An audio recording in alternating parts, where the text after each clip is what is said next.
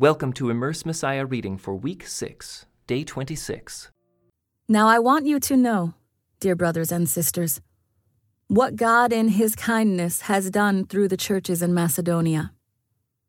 They are being tested by many troubles, and they are very poor.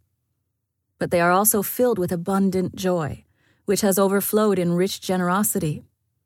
For I can testify that they gave not only what they could afford, but far more and they did it of their own free will. They begged us again and again for the privilege of sharing in the gift for the believers in Jerusalem. They even did more than we had hoped, for their first action was to give themselves to the Lord and to us, just as God wanted them to do. So we have urged Titus, who encouraged your giving in the first place, to return to you and encourage you to finish this ministry of giving since you excel in so many ways in your faith, your gifted speakers, your knowledge, your enthusiasm, and your love from us. I want you to excel also in this gracious act of giving.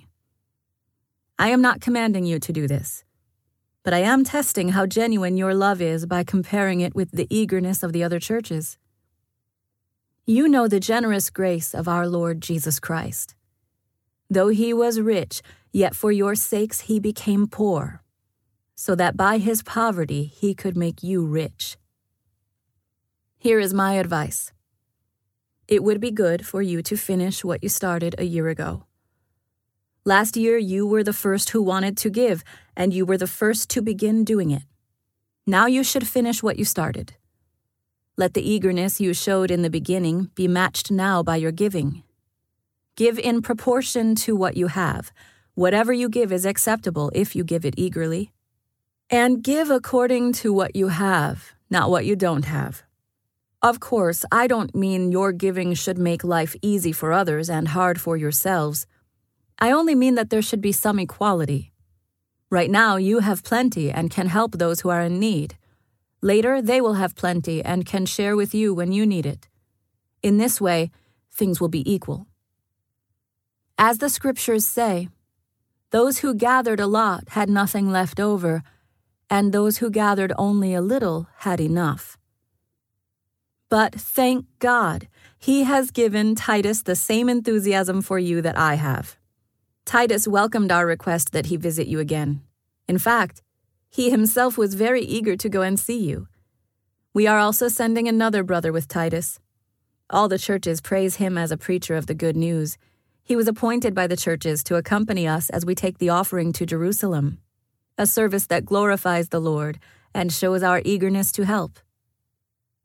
We are traveling together to guard against any criticism for the way we are handling this generous gift. We are careful to be honorable before the Lord, but we also want everyone else to see that we are honorable. We are also sending with them another of our brothers who has proven himself many times and has shown on many occasions how eager he is. He is now even more enthusiastic because of his great confidence in you. If anyone asks about Titus, say that he is my partner who works with me to help you. And the brothers with him have been sent by the churches, and they bring honor to Christ. So show them your love, and prove to all the churches that our boasting about you is justified. I really don't need to write to you about this ministry of giving for the believers in Jerusalem. For I know how eager you are to help, and I have been boasting to the churches in Macedonia that you in Greece were ready to send an offering a year ago. In fact, it was your enthusiasm that stirred up many of the Macedonian believers to begin giving. But I am sending these brothers to be sure you really are ready, as I have been telling them, and that your money is all collected. I don't want to be wrong in my boasting about you. We would be embarrassed, not to mention your own embarrassment, if some Macedonian believers came with me and found that you weren't ready after all I had told them. So I thought I should send these brothers ahead of me to make sure the gift you promised is ready. But I want it to be a willing gift, not one given grudgingly. Remember this a farmer who plants only a few seeds will get a small crop but the one who plants generously will get a generous crop. You must each decide in your heart how much to give, and don't give reluctantly or in response to pressure. for God loves a person who gives cheerfully. And God will generously provide all you need. Then you will always have everything you need and plenty left over to share with others. As the scriptures say, they share freely and give generously to the poor. Their good deeds will be remembered forever. For God is the one who provides seed for the farmer and then bread to eat. In the same way, He will provide and increase your resources and then produce a great harvest of generosity in you. Yes, you will be enriched in every way so that you can always be generous. And when we take your gifts to those who need them, they will thank God. So, two good things will result from this ministry of giving. The needs of the believers in Jerusalem will be met, and they will joyfully express their thanks to God. As a result of your ministry, they will give glory to God. For your generosity to them and to all believers will prove that you are obedient to the good news of Christ and they will pray for you with deep affection because of the overflowing grace God has given to you. Thank God for this gift, too wonderful for words. Now I, Paul, appeal to you with the gentleness and kindness of Christ, though I realize you think I am timid in person and bold only when I write from far away. Well, I am begging you now so that when I come, I won't have to be bold with those who think we act from human motives. We are human, but we don't wage war as humans do. We use God's mighty weapons, not worldly weapons, to knock down the strongholds of human reasoning and to destroy false arguments. We destroy every proud obstacle that keeps people from knowing God. We capture their rebellious thoughts and teach them to obey Christ and after you have become fully obedient, we will punish everyone who remains disobedient. Look at the obvious facts. Those who say they belong to Christ must recognize that we belong to Christ as much as they do. I may seem to be boasting too much about the authority given to us by the Lord, but our authority builds you up, it doesn't tear you down. So I will not be ashamed of using my authority. I'm not trying to frighten you by my letters. For some say, Paul's letters are demanding and forceful, but in person he is weak and his speeches are worthless. Those people should realize that our actions when we arrive in person will be as forceful as what we say in our letters from far away. Oh, don't worry. We wouldn't dare say that we are as wonderful as these other men who tell you how important they are. But they are only comparing themselves with each other using themselves as the standard of measurement. How ignorant! We will not boast about things done outside our area of authority. We will boast only about what has happened within the boundaries of the work God has given us, which includes our working with you. We are not reaching beyond these boundaries when we claim authority over you as if we had never visited you. For we were the first to travel all the way to Corinth with the good news of Christ. Nor do we boast and claim credit for the work someone else has done. Instead, we hope that your faith will grow so that the boundaries of our work among you will be extended. Then we will be able to go and preach the good news in other places far beyond you where no one else is working. Then there will be no question of our boasting about work done in someone else's territory. As the scriptures say, if you want to boast, boast only about the Lord. When people commend themselves, it doesn't count for much. The important thing is for the Lord to commend them. I hope you will put up with a little more of my foolishness. Please bear with me. For I am jealous for you with the jealousy of God Himself. I promised you as a pure bride to one husband, Christ. But I fear that somehow your pure and undivided devotion to Christ will be corrupted just as Eve was deceived by the cunning ways of the serpent. You happily put up with whatever anyone tells you, even if they preach a different Jesus than the one we preach, or a different kind of spirit than the one you received, or a different kind of gospel than the one you believed. But I don't consider myself inferior in any way to these super apostles who teach such things. I may be unskilled as a speaker, but I'm not lacking in knowledge. We have made this clear to you in every possible way. Was I wrong when I humbled myself and honored you by preaching God's good news to you without expecting anything in return? I robbed other churches by accepting their contributions so I could serve you at no cost. And when I was with you and didn't have enough to live on, I did not become a financial burden to anyone. For the brothers who came from Macedonia brought me all that I needed. I have never been a burden to you, and I never will be.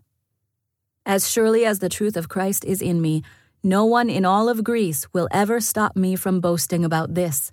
Why? Because I don't love you? God knows that I do.